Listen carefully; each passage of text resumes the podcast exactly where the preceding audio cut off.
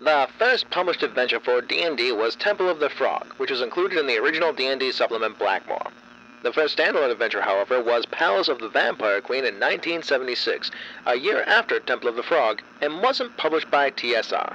Many of the early adventures were tournament adventures, meaning that players were being scored on how well they did in the adventure. No pressure here. Also, try not to die, and watch out for the green demon face. Now we present to you THAC0 with Advantage. Welcome to THAC0 with Advantage. We're two friends that have been playing D&D a long time. While we both love lots of other RPGs, D&D is fried food on a stick in the carnival of our lives. Hi, I'm Ange. I've been gaming for over 35 years. In 2014, I started writing for Gnome Stew, and I've been running the Gnomecast, the Stew's podcast, since 2017. And in 2021, I became head gnome, so I'm in charge of all of that stew. And I'm Jared. I'm the review gnome at Gnome Stew, and I've been gaming since roughly 1985. In addition to writing reviews at Gnome Stew, I've got my own site, whatdoiknowjr.com, where I write additional reviews and opinion pieces on a variety of RPGs. After we look at the games we're running in the campaign journal, we'll be discussing the best practices for running published adventures. Then we're going to have some recommendations for D&D related content for you to check out in our downtime research segment. Let me just finish up this campaign journal.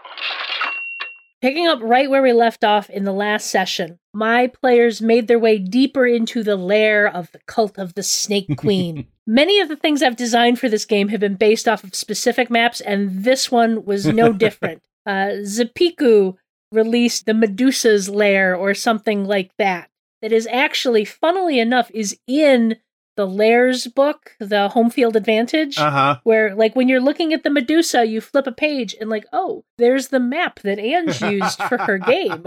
I had known I wanted to do something with the yuan-ti in the game since you know since I started the campaign, since it seemed particularly appropriate for Xen'drik, and I saw that map and. Let's say it just started the planning of the dungeon. Uh, the story behind this one is that a group of yuan-ti had taken up with a Medusa that they treated as their queen, and were hence kidnapping and eating and transforming people and doing all sorts of horrendous things that make it okay to go punch evil in the face. the players wound their way further inside and realized that this was a very old structure, and I wanted to reinforce that there have been many civilizations that have risen and fallen um, in the wake of the, the, the giant empire. This is something that's mentioned in the Eberron material, but I don't think is necessarily explored as much as it could be. Yeah. There's something about Xen'drik that just civilizations don't get to rise indefinitely because the land will make you fall. You have a timer on your uh, civilization. Yes, yes. uh, in the first full room, they found some prisoners tied to columns, all suffering from the initial stages of the poison that is used to convert any humanoid into a brood guard. Without hesitation, not even thinking about it because this is Vandrith, he doesn't have an intelligence score. he used his paladin abilities to cleanse the prisoners of that poison. The prisoners were all still weak, so they backtracked with them and got them set up in a little side alcove so that they were at least a little safe and the players could go continue exploring the whole complex. Rena's player couldn't actually make it to this session, and it was suggested that maybe she stay behind with these folks. And I'll admit I had a little bit of a panic moment because I knew what was ahead of them, and they needed her. Thankfully, they did decide to keep her with them, and I didn't have to meddle on an out of character level to say, maybe you want to keep the lady who can cast the fireballs. The next area they went into was a true horror show, and that made them want to wipe every last one of the yuan-ti off the face of the planet. This was the Room of Transformation, where the victims being turned into brood guards were tossed after they were too weak to try and escape. Here they found pits that housed various victims in states of transformation amidst other snakes and corpses, and Sax's friend and Lilcena's brother, Zarish, was among them. Before they could do much with this information, the first big fight started. Because in the previous session, when they fought the guard snakes in the entryway, they cast a silence spell to be really quiet, and then Perrin, the bard blade singer, he kind of cast a shatter spell outside of the silence zone. So like like there was no secrecy. These guys knew these folks were coming. So the first big fight was up against six broodguards and a nightmare speaker. Um, it was a decently challenging fight, but they still ripped through them pretty quickly. Unfortunately, the Nightmare Speaker only got off one spell, and I never actually got a chance to use her Induced Nightmare ability.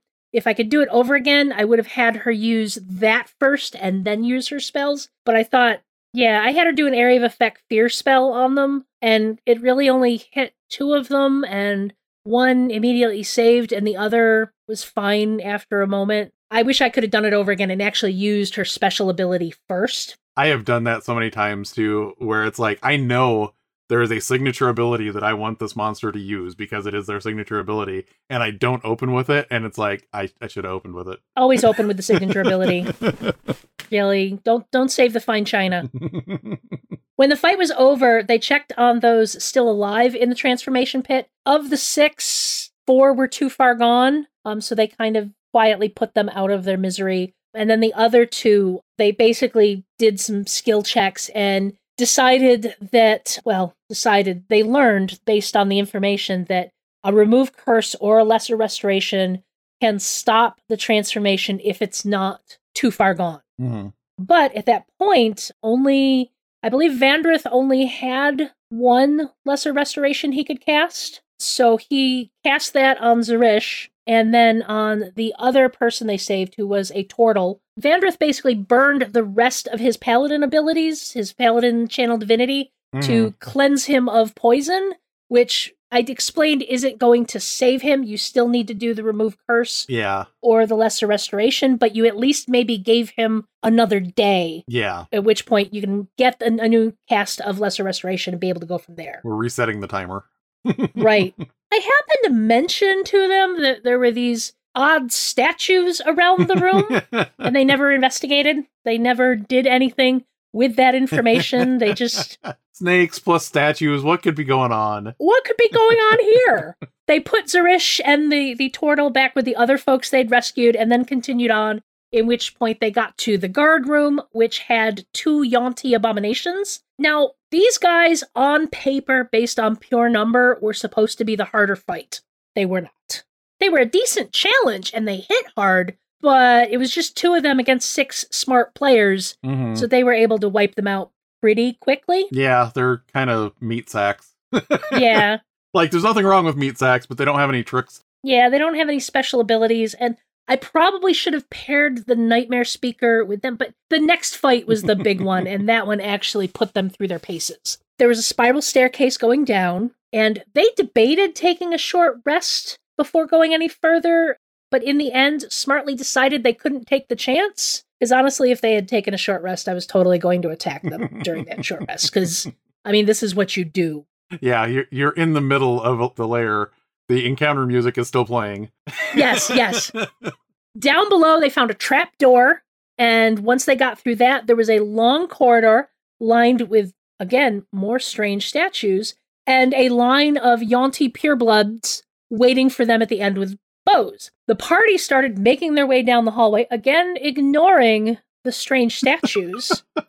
at which point, the Medusa stepped out and cast a lightning bolt down the hallway. They were a little surprised by that.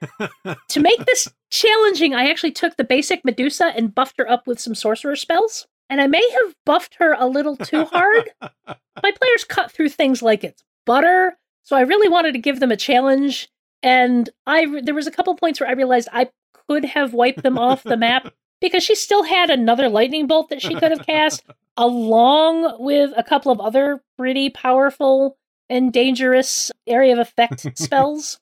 So I also put into play lair actions on this one from again home field advantage compendium. And in one of the things that can happen in a Medusa lair is that on turn 20, anyone who is standing next to one of those strange statues can get hit as that strange statue suddenly animates enough to whomp them. and sure enough, because my players were ignoring the statues, three of them, I think, were standing next to a statue and got hit. In fact, so her lightning bolt did a whole lot of damage to almost everyone in that hallway. And then Perrin, who is the glass cannon, the blade singer bard, he was still on his feet. He'd saved, so he only took half damage. And then he was standing next to one of these statues that hit him and knocked him out.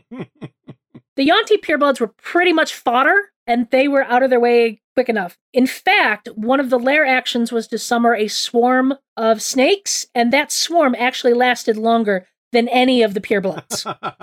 the Medusa turned out to be a very deadly opponent because it was mostly her spells and her hit points. She had a lot of hit points, and her spells were pretty effective. The thing that wasn't effective as I thought it was going to be was her gaze. yeah. It turns out a Medusa's gaze is only effective within 30 feet. And once the players realized that, the only person to get within range was Vandrith the Paladin, because he was like, no, I need to punch this evil in the face. and so there was two rounds where he had to make saves against turning to stone, and he made his saves both times. in the end, I mean, they were so tapped. They had no spells left. I believe Sax the cleric had used all of his spells. Rena might have had a couple of first level spells left, but all of her her high damage spells were spent. But they were wearing her down, and in the end, Cargill, the goblin artificer, hit her with a fear spell, which is some sort of natural thing that goblins can do because if you're actually smart, a goblin in an underground space should be terrifying. And she actually failed her saving throw on that, which meant she could not get any closer to him and was afraid of that small man over there with the clockwork thing on his shoulder. And she only had about 40 hit points left. So I made the call that she wanted to live to fight another day, so she dimension doored out of there. Rena had cast Mind Spike on her, so Mind Spike has the effect that you know where the target is for an hour. So technically, they know that the Medusa teleported up and out of the lair and is now running through the jungle, but I don't think they're going to try and pursue her because they are really tapped out at this point. Sounds like it. We ended it there because I also realized I hadn't figured out what treasure was going to be in that encounter. so I need to do that before our next session. Were you feeling guilty that you beat them up that much and didn't have treasure waiting for them? I did. I did. Well, I had some ideas on stuff I wanted to have in there to seed other exploration. So I wanted to have a large stone carving Mhm. that was a map of Xen'drik before the fall of the giants. Oh, that's neat. So I figured that'll give them some clues because the land is totally different now. Mm. But I wanted to give them, them some clues of where some stuff, what direction some stuff might be. Relative positioning, even if it's not the same terrain. Right. I need to put that in there along with some actual, you know, like here are some cash monies and here's some fun magic stuff. the funny thing is, you were talking about the range on the uh, Medusa's gaze, and I'm picturing like a deleted scene in Clash of the Titans where someone takes Perseus aside and says, "It's okay, it's only 30 foot range." I know. And the map was so spectacular because it's this long corridor that funnels them right into her gaze. And I realized it's only six squares away from her, and this corridor is about 30 squares. Ah, okay. Not that I wanted anyone to turn to stone, but the fact that the threat wasn't even really a threat was like, that stinks. Yeah, it goes back to that signature ability thing that we were talking about. That's what a Medusa does, so you kind of want it to have a chance to do the thing. Yeah. So I don't know. Anyway, Jared, So, this is the second episode in a row where I do not have a campaign journal. I am going to hang my head in shame. Uh, it is not your fault. Tis the season of both sickness and ennui. but we are fairly certain now that the session zero for the game that I am running for my daughter's friends is going to be on March 11th. Awesome. I am going to go like print out way too many uh, character sheets for them and laminate some cheat sheets and all that sort of stuff because that's what I like doing. Have you decided to limit like what books they can use to create characters since some of them are new players or are you leaving it the whole breadth and depth of E? 5e? I'm wondering that now because two out of the five players have played third edition before. On one hand, for example, my daughter played a half ogre monk. So she is completely ready to play like kind of oddball, maybe not the the easiest classes to play, maybe not the simplest uh, species to play. Here is the multiverse of monsters. yeah. You will want to look at this. so at the same time, you know, we have some other people that really want to feel what is the core D&D experience that I have never felt before because I've heard so much about it and I don't want to go too weird on them, but at the same time, you know, I'm not sure. We'll see. I'm probably going to bring the Xanathars and Tashas and Monsters of the Multiverse.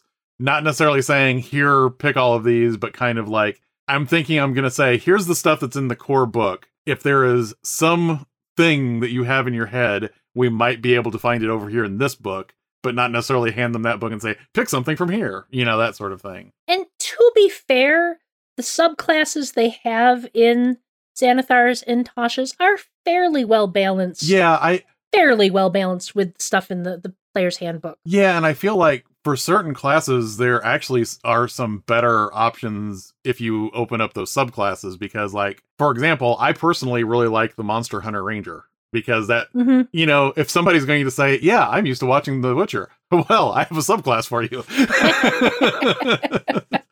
you know so i mean I, I don't feel like any of them are too weird compared to you know the baseline d&d experience yeah it's more like i don't necessarily want somebody to get so far in the weeds that i'm trying to explain to them you know Githyanki and Githzerai and things like that well, it's it's things like somebody might want to play a rogue who is kind of dashing and daring, and like here, take a look at the swashbuckler subclass. Yeah, the ones that are in the player's handbook don't really give you that. Honestly, some of the the most exciting subclasses to me that I have read did come out in later things. Like, for example, I dearly, dearly love the Grave Cleric. That is like one of my favorite cleric domains now, and that definitely wasn't from the core books. Um, I love the Phantom Rogue on one hand, you can make them mildly creepy. On the other hand, you're keeping trinkets from things that you killed. You're kind of a serial killer rogue.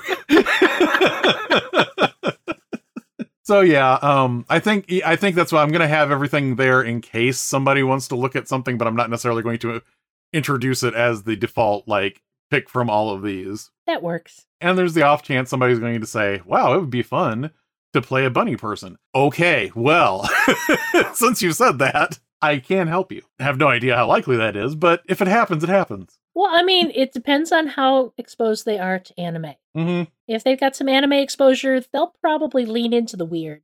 There, I, I think in this case, there is a lot more like um, being used to like Game of Thrones and um, The Witcher and things like that. So we'll see how this goes. All right, let's slide on into our Dungeon Masters Workshop. Welcome to the Dungeon Masters Workshop. Today we're going to look at using a published adventure for your game, uh, rather than creating your own content from scratch.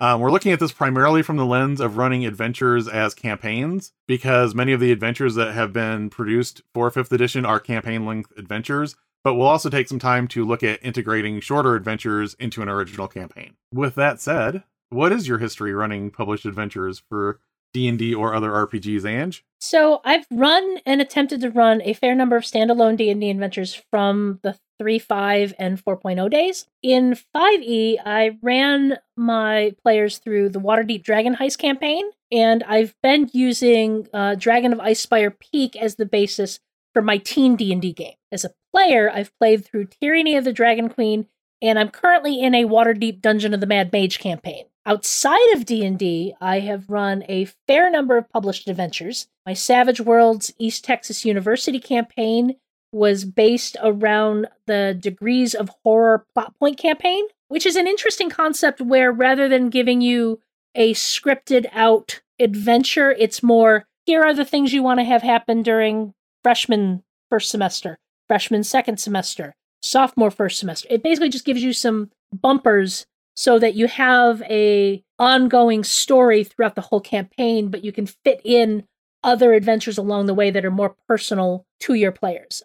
It's kind of like having story beats and a few set pieces. Yeah, and one of the things Savage Worlds does really well are the their one sheet adventures, which is literally just one page, usually double sided, with here is the plot idea, here's an NPC, do with it as you will. And I used a few of those when I ran it. And they're great for giving you some ideas to fit into your campaign. More recently, I've been learning how to run Vaesen from Free League, and I used one of their adventures from the Mythic Ireland and Britain book, specifically the Thalantawil incident.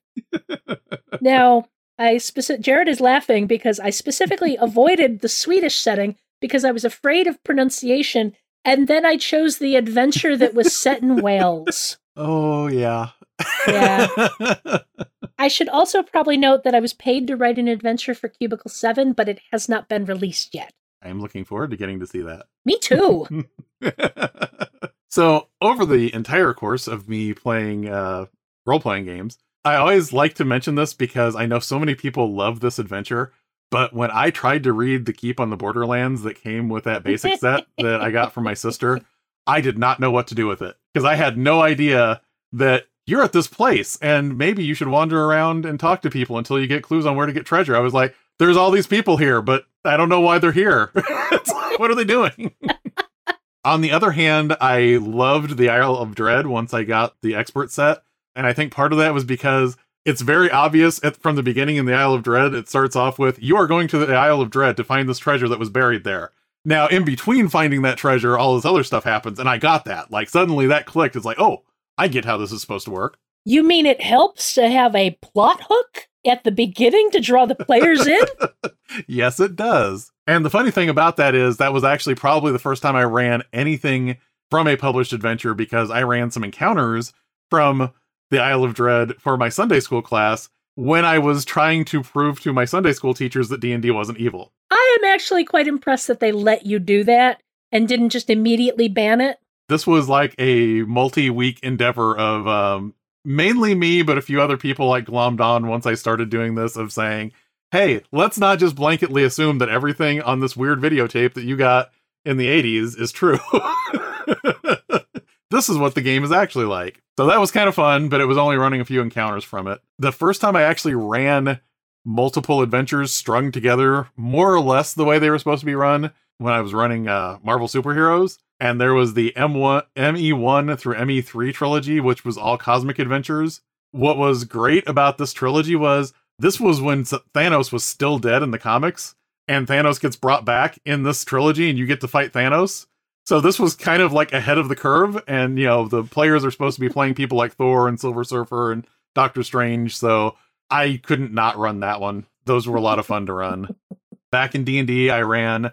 I never ran the original Dragonlance adventures, but I did run some adventures from DL15 and DL16, which were the two anthology series that they did at the end of the Dragonlance series that were just like, these aren't necessarily part of the War of the Lance, they're just things that happen around Ansalon in different places. So I, I used those. I ran the uh, DLA 1 through DLA 3 Dragonlance series, which was the first second edition series, which I can't even summarize them because really weird stuff happens in those.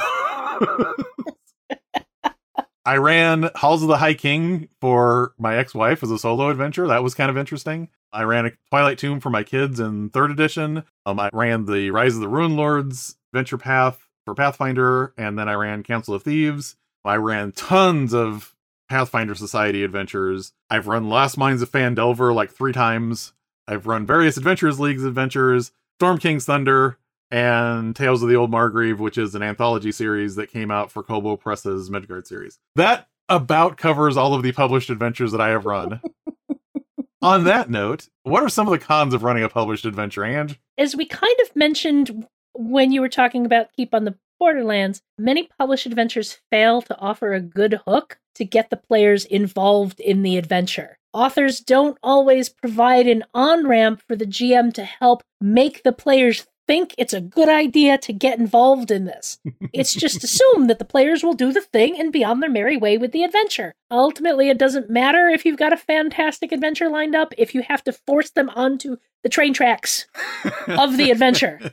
players will sometimes go along with it because they're there to have fun and know the GM may not have anything else prepared, and this is better than going home and vegging in front of the TV. and that can work for a group that just wants to roll some dice. Mm-hmm. But for many other players, it'll be half hearted and won't excite them in a way that will invest them in the game and make everything more fun for everyone at the table, including the GM. Another frustration I have with published adventures is that they often make assumptions about what the players will do that don't always align with how the players actually act. I mean, I can't tell you how many times I've read an adventure and asked out loud, have they ever actually played with anyone? For example, in Dragon Heist, there are clues to be found based on going to the City Watch and asking permission to cast Speak with Dead on the victim of a fireball. The thing is, my players took the heist in the title literally, and there wasn't a single character in that group that would ever consider trying to work with the watch. there was another situation in that campaign where all of the major clues you're supposed to figure out about this murder scene. Basically, the players are supposed to overhear an NPC musing about the scene. And I'm like, what? I mean, this is a really cool NPC, and I enjoyed role playing him with the players, but not to the degree that I wanted to sit there and monologue them to give them the clues they needed. Yeah. The players need to be able to engage with the scene, not just with the NPCs. It's like whenever an adventure fails to consider the different approaches players might have, sometimes they write solutions, not problems. Yes. And therefore, it's a major pain for the GM when the players don't come at it the same way the author expected them to. I believe someone we both know recently wrote an article on Gnome Stew about introducing uh, problems but not solutions yes. when it comes to role playing games.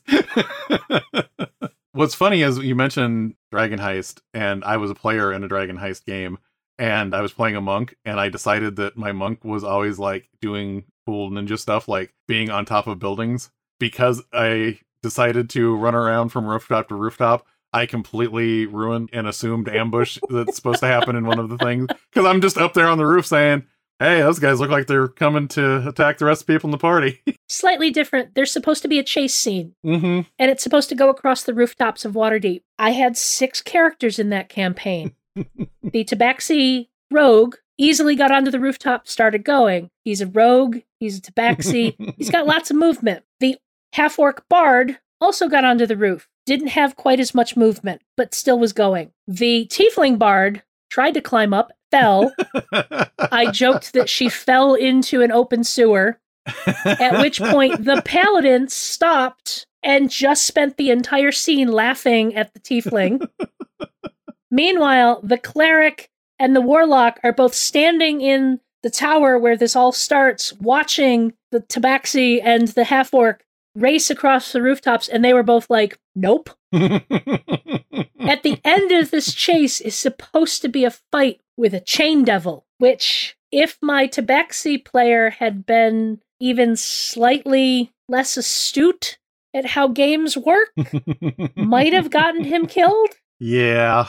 So, luckily, the player was astute enough to know I'm not going, I'm just going to, okay, I know where they went. I know where they handed off the thing. I can wait for everyone else to catch up to me. That whole scene did not go even remotely how they wrote it in the book.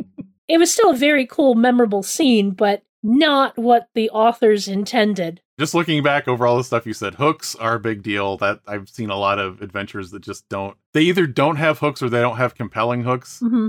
Certain PCs just are not going to bite on certain things that you dangle at them. On one hand, yes, take the hook that the DM gives you. On the other hand, if you're writing an adventure to be published, come up with different hooks that might get different people. If you're only guessing that it's going to be like, oh, I'll dangle money in front of them, that might work for some, but it's not going to work for all of them. So maybe dangle money, maybe offer them the chance to do good, maybe give them a chance to find out some arcane secret. Find a few other hooks that you can cast broadly at the uh, players there. You have to consider why are the players going to have their characters engage with this plot? Another thing that I noticed, and this is something older adventurers are really bad at, but even some newer adventurers get mired down in this, which is they don't talk directly to the DM. And what I mean by that is you'll read through all of these rooms of this dungeon, and there's a key in this room, and it never explicitly tells you in that encounter, hey, this key is important. You need to make sure they have this key, or else they will not be able to go to level two,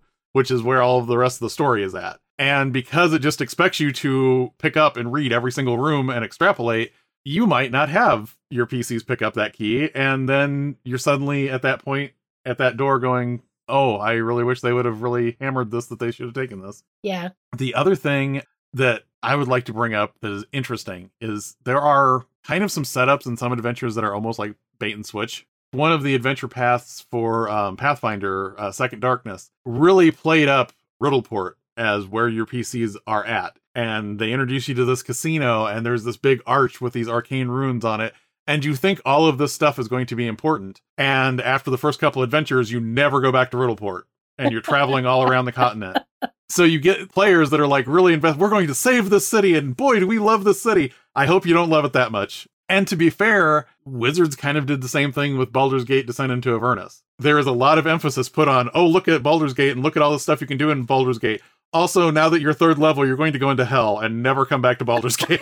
it's like they wanted to make a Baldur's Gate source book. Yeah. But they also wanted to make an adventure. It's how far people detail those assumptions that they make. It's fine to assume that PCs at this level have access to teleport or speak with dead or whatever. It's not fine to assume that 90% of people are probably going to use speak with dead. So I'm going to put a lot of emphasis on how this adventure will unfold if they use speak with dead. That kind of gets off track a little bit. Now that we have nitpicked some adventures to death, why would you choose to run a published adventure, Ange? What are the pros of running one? So, despite complaints that we have stated previously, it really does take a lot of weight off the GM shoulders. It provides you with a wealth of information for a given setting, along with the motivation of the NPCs involved, plus a good plot, hopefully a good plot, that explains, you know, why the stuff is happening that the players are engaging in. It's a good framework for a campaign or a session, and it lets you do the customization you need to make it work at your table without making you have to create everything from scratch. Because while creating everything from scratch can be fun, it's a lot of work. Many GMs with busy lives are the ones that find themselves running off a published campaign as a way they can keep running for their players without having to abandon GMing at all because they don't have the time to create everything from scratch. And a good adventure can also be a good way for a new GM to get into running games. Dragon of Icespire Peak is very specifically designed for both new GMs and new players. It's very user friendly for new GMs and new players. Published adventures are essentially toolkits. They give you everything you need to give your players a good session or campaign the plot, the NPCs, the monsters, the location. Sure, it's all stuff you could do on your own, but that really is a lot of work. And has hit like most of the really good, broad reasons for this. I'm going to go into a little bit more of the esoteric thing. When I read a campaign setting, I kind of like to know what the people that designed the campaign setting have in mind for what you do in that campaign setting. What makes it unique? How do adventurers adventure in this setting? What kind of threats do they face? What kind of rewards do they get? There are some adventures that do a really good job of presenting that campaign setting in a way that you get what that campaign setting is about. I think Storm King's Thunder is probably a really good adventure for teaching you about all of the Northlands in the Forgotten Realms because you end up traveling all over the place, venturing into these different cities and finding out, you know, why you want to save these from different giants. Call of the Netherdeep, which is the adventure that was tied into uh, Critical Role, is based in the Wildemount region, and it's actually like a really good thing for playing up these different unique cities and political organizations that are in Exandria in the Wildemount region, like the two countries that are at war and all of the tensions that that creates. Empire of the Ghouls is a great one for Midgard because it takes you like all over the central section of the Midgard setting. So you're going from Zobeck to Morgau to all of these different places. So you're learning about hey, hey, there's this place where there's dwarven clans. Hey, there's this place where everything is run by people that think that they're daughters of Thor. And now here's vampire country. Beyond introducing settings, published adventures may save you time depending on the type of DM that you are.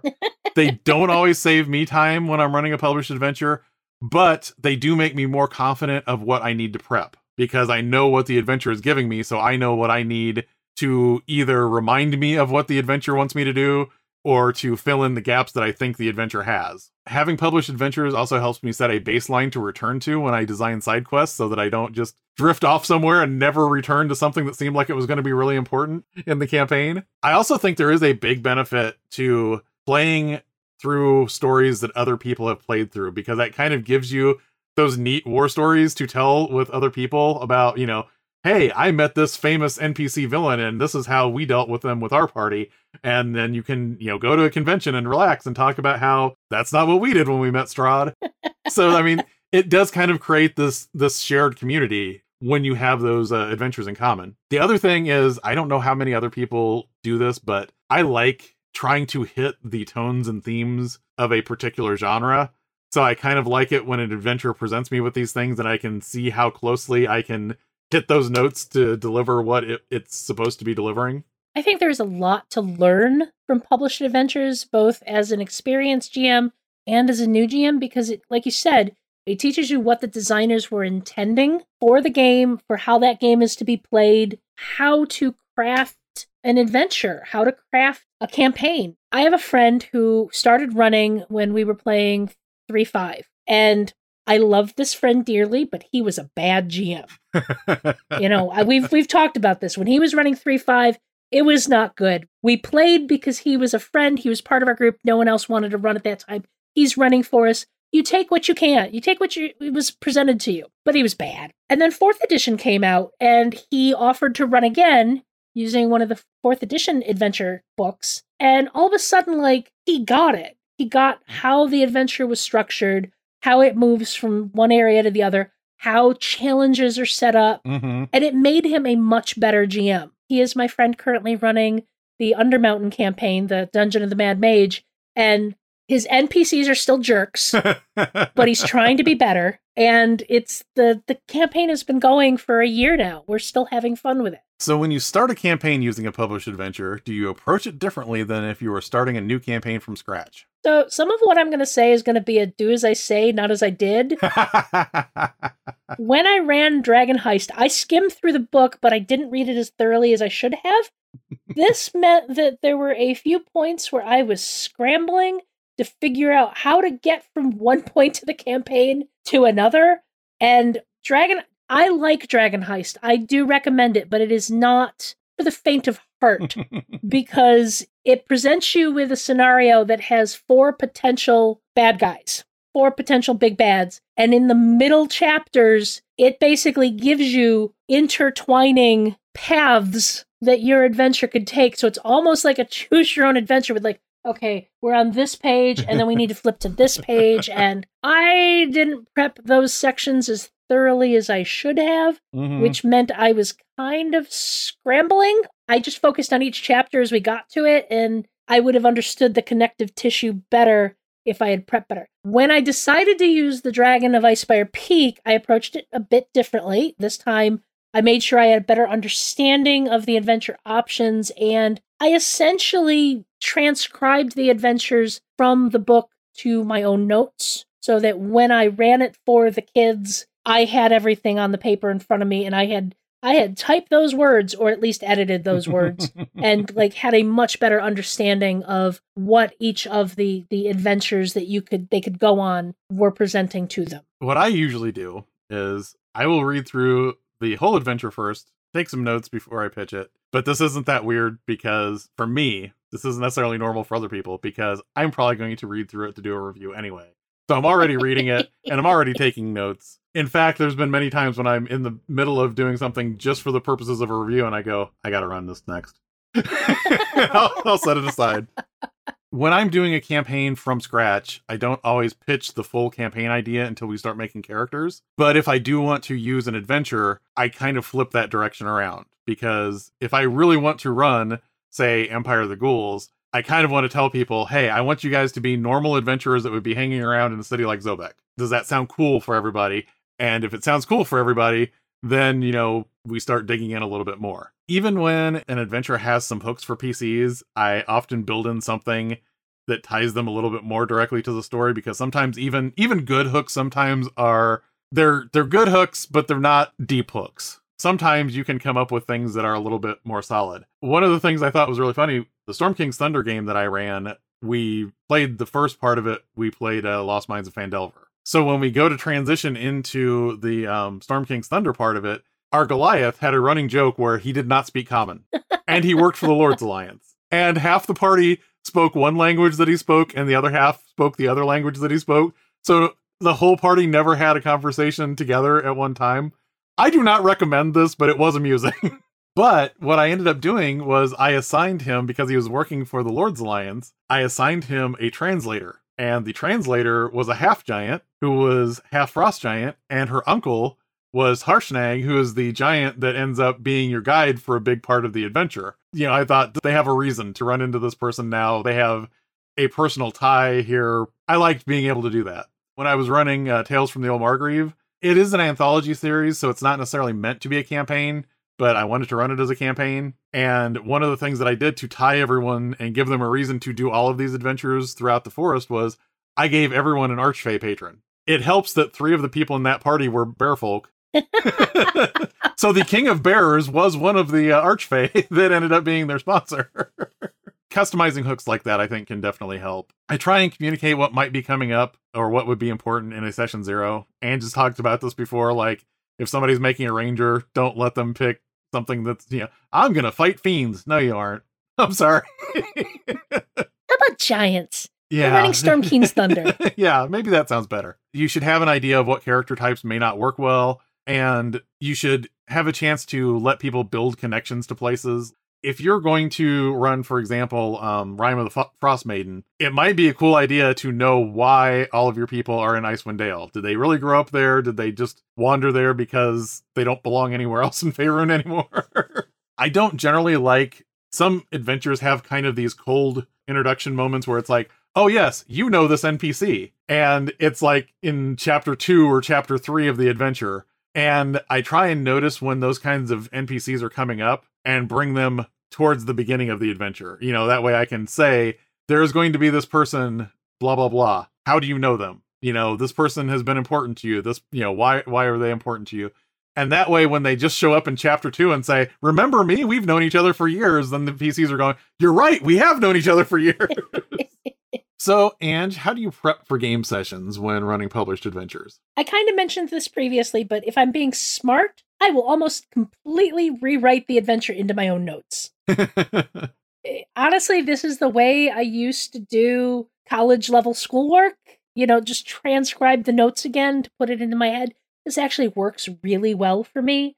Um, it helps me have a better understanding of what is coming up, how it all fits together, and you know, therefore, I'm not scrambling trying to flip through the pages when we're at the table. I also make sure to look at the adventures from the perspective of how I expect my players to engage with it. If we're talking my regular group, I've got a fair understanding of the way they're going to approach things and destroy everything like it's made of butter. But I know I can add some extra things that will make it interesting for them, also buff up the encounters. But I know what they'll push against, and I can adjust for the things I know they won't engage with. If it's the younger players, the kids who are more inexperienced, I can kind of pad it a little more to make it more likely that they will do the thing that the adventure expects them to do. And then they go knock on the door of the farmhouse that is full of orcs and they have a fight with everything inside rather than one battle. It, it's your players are going to do the unexpected thing. You need to look at the adventure to figure out what it is set up to do, how it is set up to do that, and be able to adapt for how your players are going to engage with it. I also try and, as Jared just mentioned, feed in those personal connections for the players. If there are NPCs that are in there, uh, if the players have met them before, I try and build that up. If I can swap out an NPC for one they already know, I will do that. And sometimes it's just adjusting a plot point or a monster to be something the players are more interested in, because you really want to tool it to fit your table. and honestly, remember, you're a player too. You have to enjoy this. Yes. If there is a type of monster that just bores you to tears, don't use it. Find something else.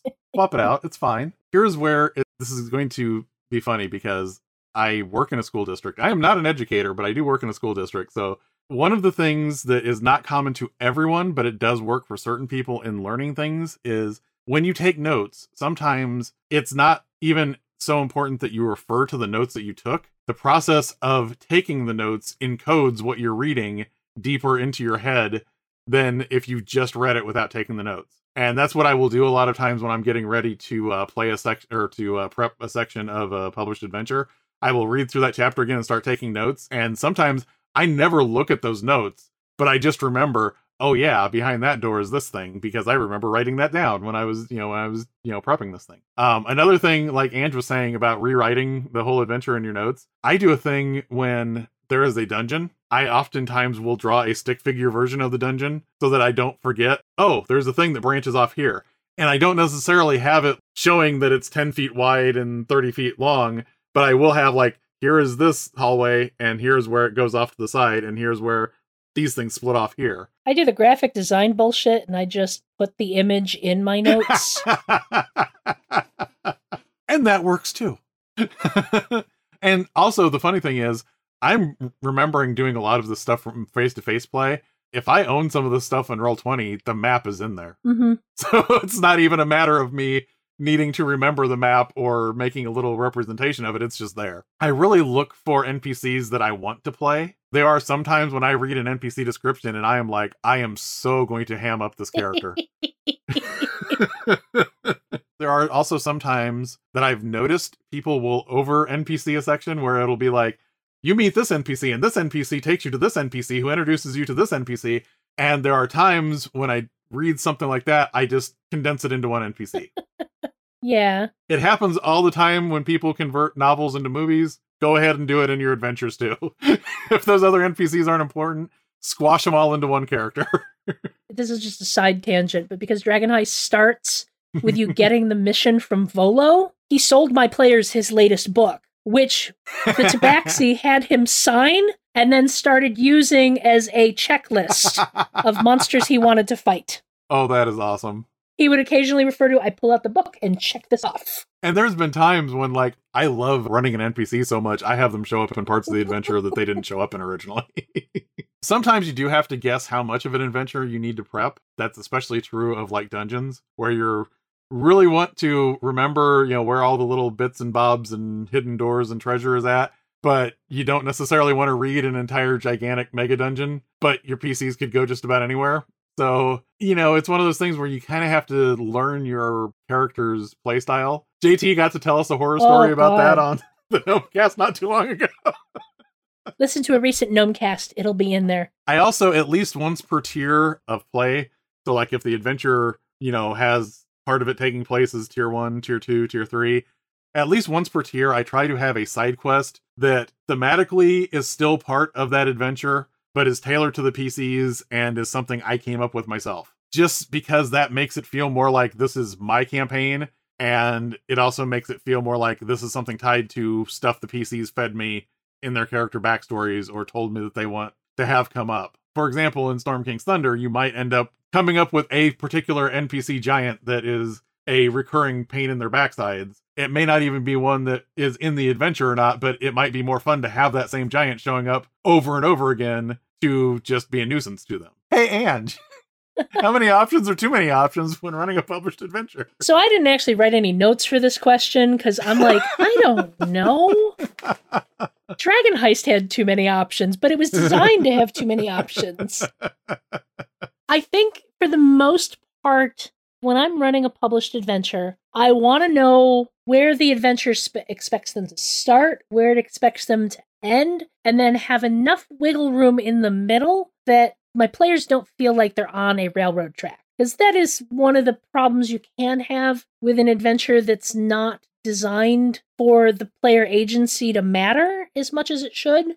I know um, the first part of Tyranny of the Dragon Queens is supposed to be a journey from point A to point B, and that can feel very much like a railroad if you don't give your players the ability to engage with what they want. But sometimes an adventure can give you too much. I know with Dragon Heist, that middle section just had too many variables at play that because again my poor prep skills i didn't necessarily understand how well they fit together and because you didn't necessarily know what the players were going to choose to do next you didn't necessarily know which thread to pull on in the adventure so i don't know jared has more of a response to this question than i do I like that you brought up sometimes the adventure has too many options. Sometimes the DM or, you know, the people at the table bring too many options into their expectations into a game too. Yes. In old school D&D, there was very much a feeling of the GM couldn't tell the player no. Yeah.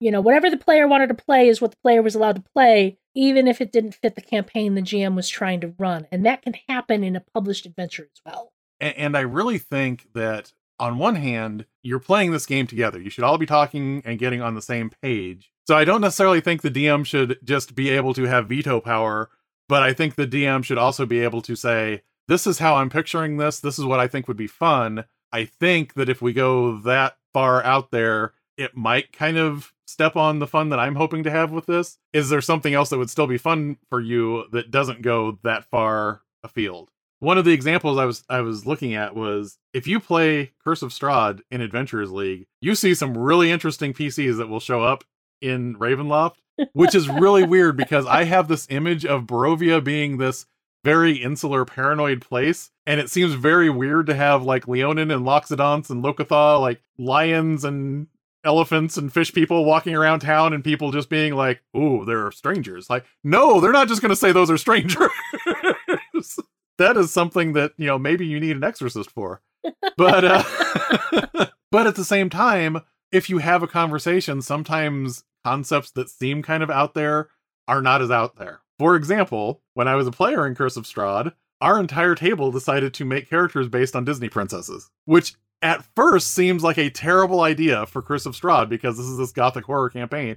Except that all of us leaned so hard into our characters being horrified by the fact that Barovia was such a depressing place, and no matter what we did, we couldn't make it any better.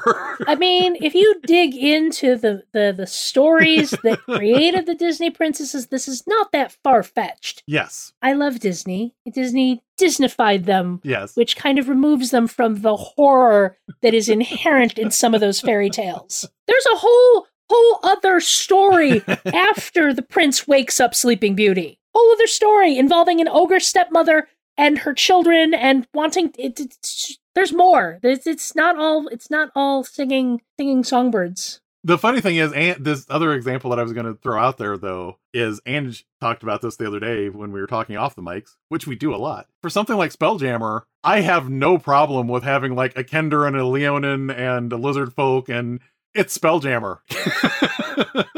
of course, everyone's going to wander onto that ship. I recommend any GM if your player wants to play something that is outside of the scope of what you expected, take some time to try and think of if there is a way you can make that fit. Where maybe you can meet the player halfway. Yeah, don't knee jerk. Yeah, but at the same time, as Jared said, it is your fun too. So if a player's character is too far afield, it is okay to try and reel them back in and get them more intact with what you were trying to create. The other thing about having too many options in a game is there are lots of supplemental things, both from Wizards of the Coast and from third party publishers, that introduce new subsystems. For example, if you get Matt Colville's Strongholds and Followers, you get these rules that you can have for I own this building and it gives me these bonuses and I can collect this income from it. And that's cool.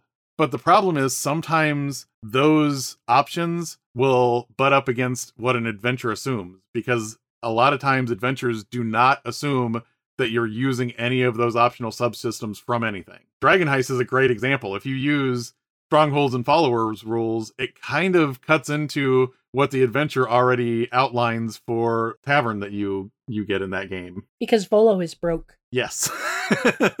so I mean, it's one of those things where you kind of need to, you know, you need to know what's going to happen later in the adventure. Another example in Empire of the Ghouls, there is a really neat mechanic for how they handle you having extra people in your party that the PCs aren't controlling, and it basically acts like on initiative count 20 these things happen as long as you have these allies. But again, if you're using some other supplement, like even like Wizards of the Coast, if you gave everybody a sidekick character like they have introduced in uh, Tasha's, that's going to kind of mess with, if you all have sidekicks, it's going to mess with that whole panic for that on count 20, these followers doing a certain thing. It's just sometimes you need to look ahead and make sure that there aren't inherent subsystems in the adventure that you're going to be stepping on if you add subsystems from outside the game. It's fine if it's your own homebrewed campaign because you can plug in any pieces you want. Yep. But if you are running a published adventure, you have to make sure there's going to be some synergy there, that things will work together. And you may want to completely redesign the thing to just use that third party thing that you're really happy with. But then you're getting further and further away from that adventure, making your life easier. All right. So, Ange, we might have touched on this a little bit previously, but what if you missed an important plot point in the adventure? Depends on how important it was.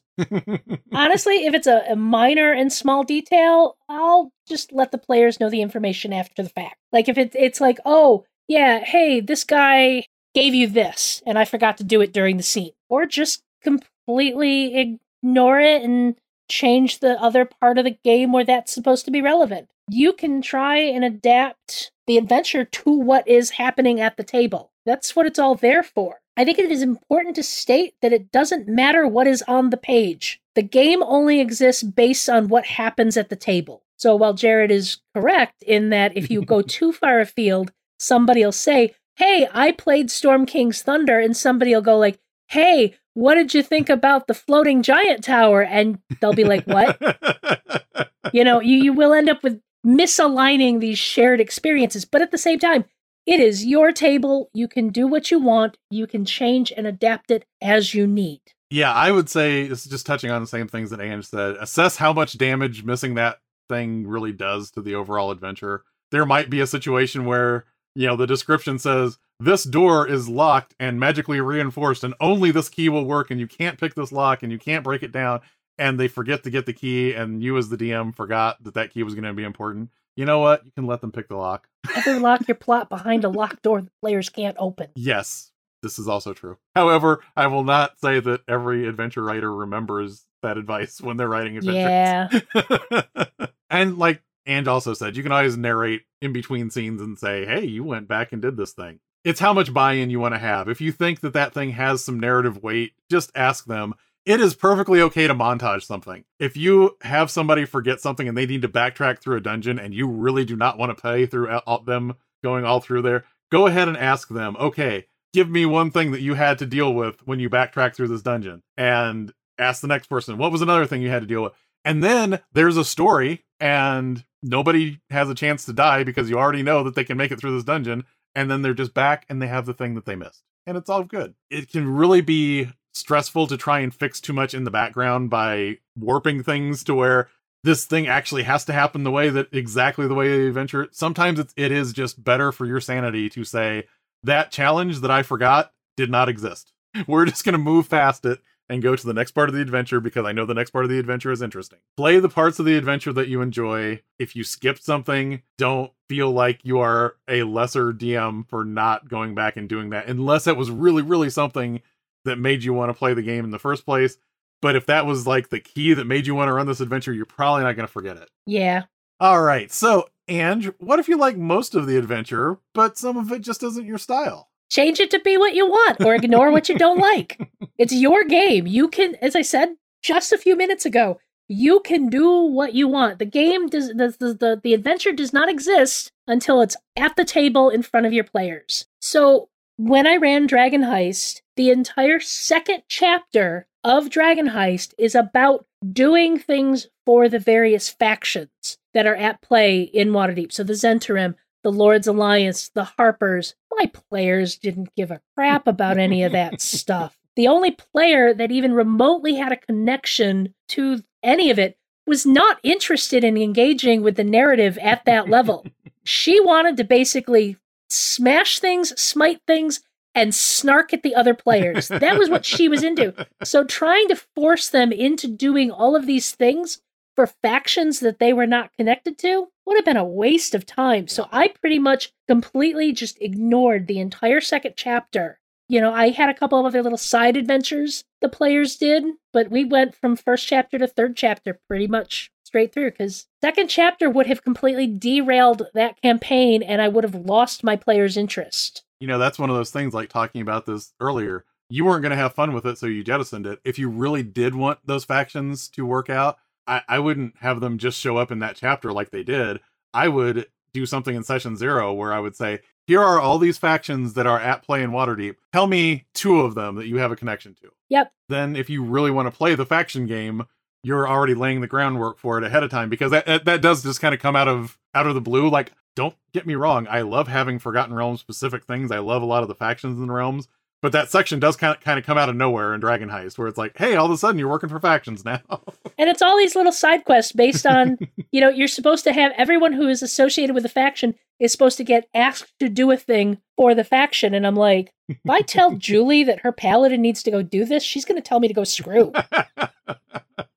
Like Ange said, don't be afraid to customize. I had a whole thing that came up in Storm King's Thunder where, spoilers for Th- Storm King's Thunder, basically the group is looking for certain artifacts that are related to giants that ha- are also located at the Uthgardt burial mounds for the Uthgardt barbarian. And in the adventure, it is assumed that these items are buried at each of the mounds. There's a section where it says if you dig, roll like 1d4 and you know if they get this then it's the first place they dug otherwise they have to keep digging somewhere else and it was like i read through that and i was like this doesn't sound like fun to me so what i did was i actually made the giant artifact something that each of the Uthgardt had incorporated into the altar at that sacred mound so that when the PCs would show up, they would examine the altar and then figure out, oh, they built this around that. Now we have to figure out how to extract that from the altar without trashing the whole altar. Or we could trash the whole altar and have an entire barbarian tribe after.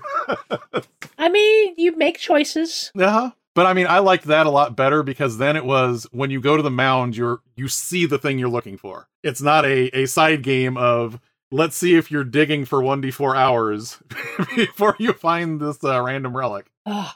So yeah, I mean, customize things, especially when it's something like that. There there is no reason that the story is better served either by digging or by having the thing as part of the altar. Neither one of those are better. It's a personal preference thing, so just do what, what's going to make you happy. So, and let's say you play through a campaign length adventure and you finish that adventure. Should you keep running that campaign after the adventure ends? That is totally up to the GM and the group, and specifically the adventure you ran. Sometimes it's good to wrap up the campaign, other times there might be more stories to tell. You have to judge each situation on its own merit. For example, if you are running Tyranny of the Dragon Queen, that's an epic scope. That takes you from first level to as close to 20th level as you can get to take on Tiamat. Yeah. There's not much more to do after that. Yeah. That's a good career for an adventurer. yeah. On the other hand, Dragon Heist takes you to fifth level. Players are probably going to want to keep going after that if everyone's enjoying the campaign. Although I will say I don't necessarily recommend going from Waterdeep Dragon Heist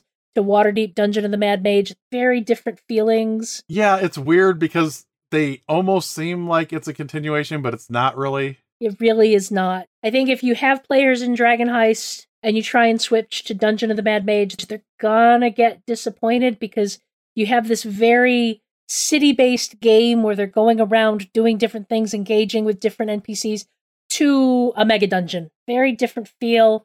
It can work, but I caution against it. There are other adventures you can switch to Yeah. after Dragon Heist, or just continue with your own campaign. hmm It's a good point to take a temperature check on yourself as the GM and the players in the group. I ended the Dragon Heist campaign after we finished it, probably because I would have killed the players.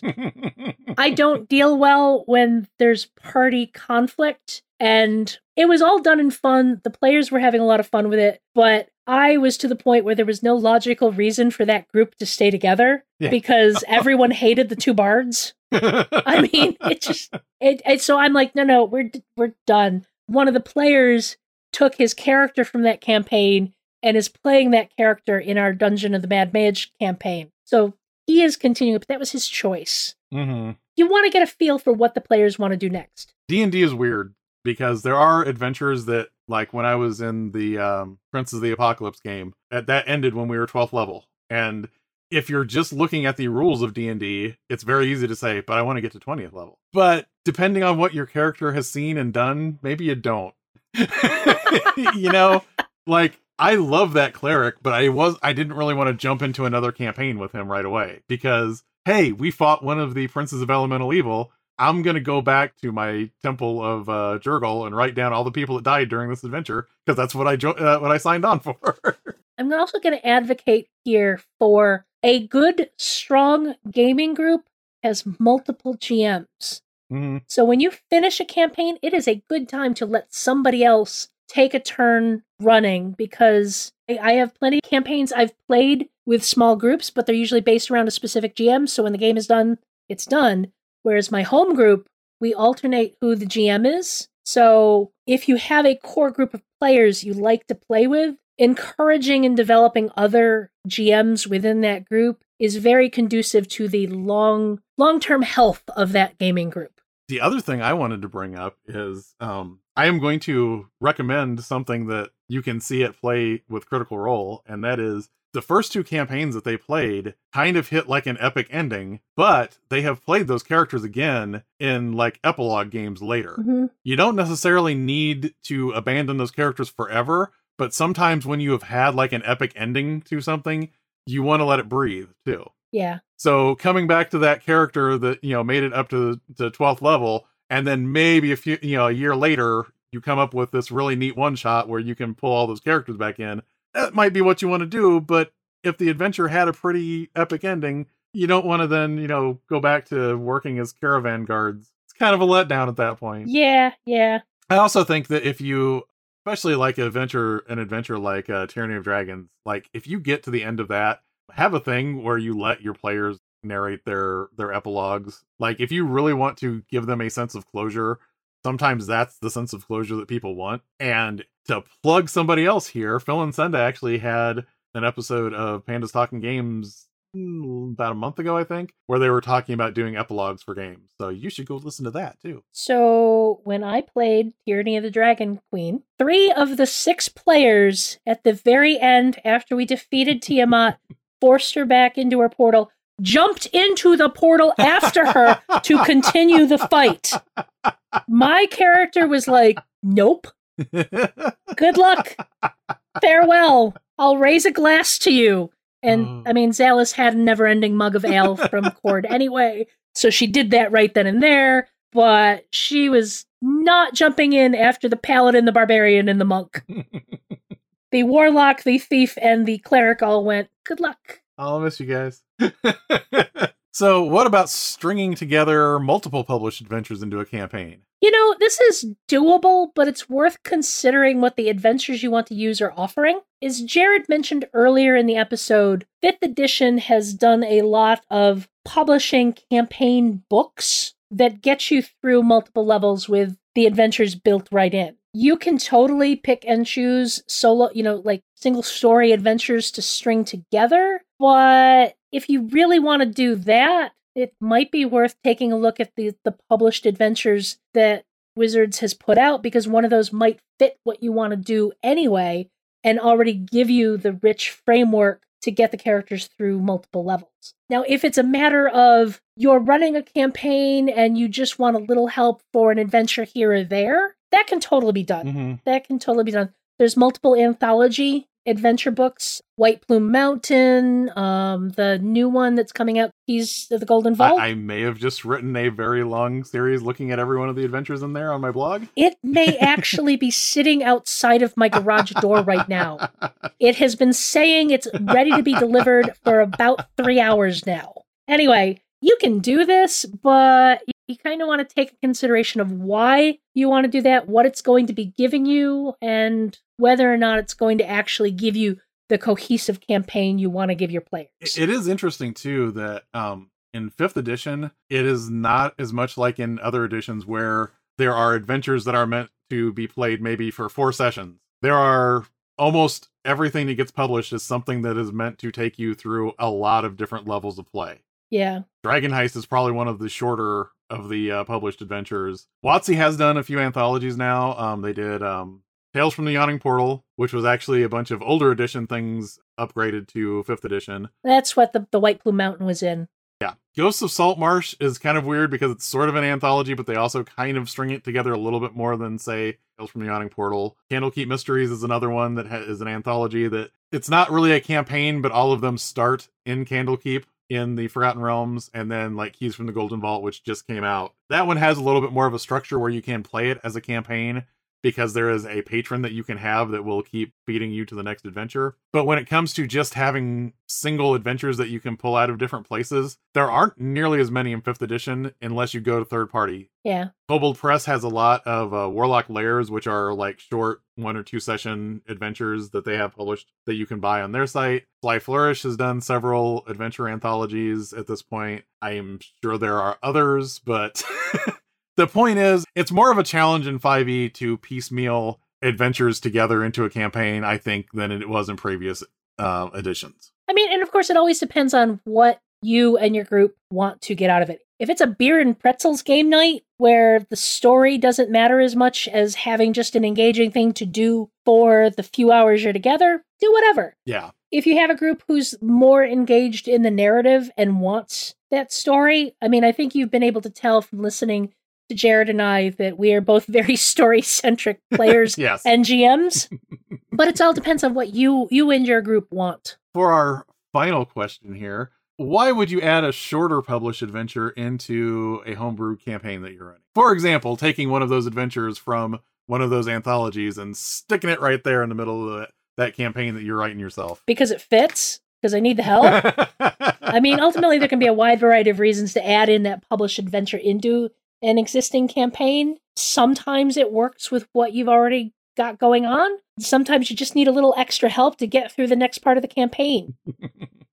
this isn't D&D, but when I was running my Savage Worlds ETU campaign, I was mostly running off of their one sheets and some of the larger adventures, all based on the degrees of horror plot point campaign. And it let me kind of pull in what felt right at the right time. And you can do that with your 5e campaign. Mm-hmm.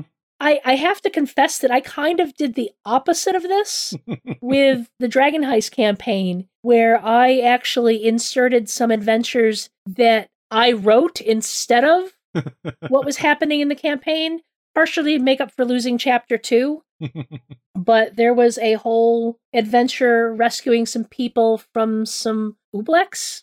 They're they're horrifying, horrifying oozes that are in in D and D monsters, and my players were afraid of them ever afterwards. Um, and then there was the adventure where I sent them out into the world to get nature on them. Basically, it's a city based campaign. They made city characters, and they're asked to go out to the forest to retrieve a berry that only blooms under a certain moon on a certain night. So, you know, I have this fish out of water adventure in the middle of the Dragon Heist campaign where they went to the forest to get these berries. Mm-hmm. You know, so it's like you can you can mix and match to fit what your group needs. Oh yeah. I think sometimes it's good just to recharge your batteries if you've read an adventure and you're like, you know what, this would generally fit into this campaign, and I don't feel like coming up with what we're going to do next. And honestly, there's been times when I know what I want people to do two or three steps down the road in a campaign, but I don't know what I want them to do next. Yeah. and then sometimes that next thing could just be a published adventure honestly, you have a session that doesn't go well, where it didn't work like you wanted it to. Sometimes using a published adventure next can help, as you said, reset your batteries, mm-hmm. put you back on track because you don't have to do the heavy lifting of crafting the whole thing for your players at once. And then the flip side is there are some adventures that are like isolated adventures that aren't campaigns that are just so damn cool that you want to use them at some point. So if your PCs get anywhere near a place where you could use that adventure, you want to shove that in there. I will point this out. There is an adventure in um, Keys from the Golden Vault, which is a train that travels through different planes of existence that builds its own track as it's moving and is manned by Modrons. if I ever have someone the right level that is doing even vaguely planar related adventures, I want to use that adventure. I mean, you are trying to make Ivy go to the planes. I'm almost scared to see how all of you would react to uh, dealing with Modrons. We are creatures of pure law. Please don't hurt us. Oh, God, that is not our group. anyway, moving into downtime research. No time for rest, you two. Get on with your downtime research. Every episode, we're going to look for something related to D&D that we want to pass along to our listeners. It might be products, websites, videos, or podcasts but it will always be something that we think will enhance your D&D experience. Originally, I was just going to mention the Critical Role soundtracks because they have Welcome to Tal'Dorei and Welcome to Wildemount out there, and you should still get a chance to listen to them if you uh, if you have it. But I found something cooler, and that is there are vinyl albums that have come out for the Legends of Vox Machina animated series. Now you may say, "What are you, some kind of hipster, telling me to get vinyl?"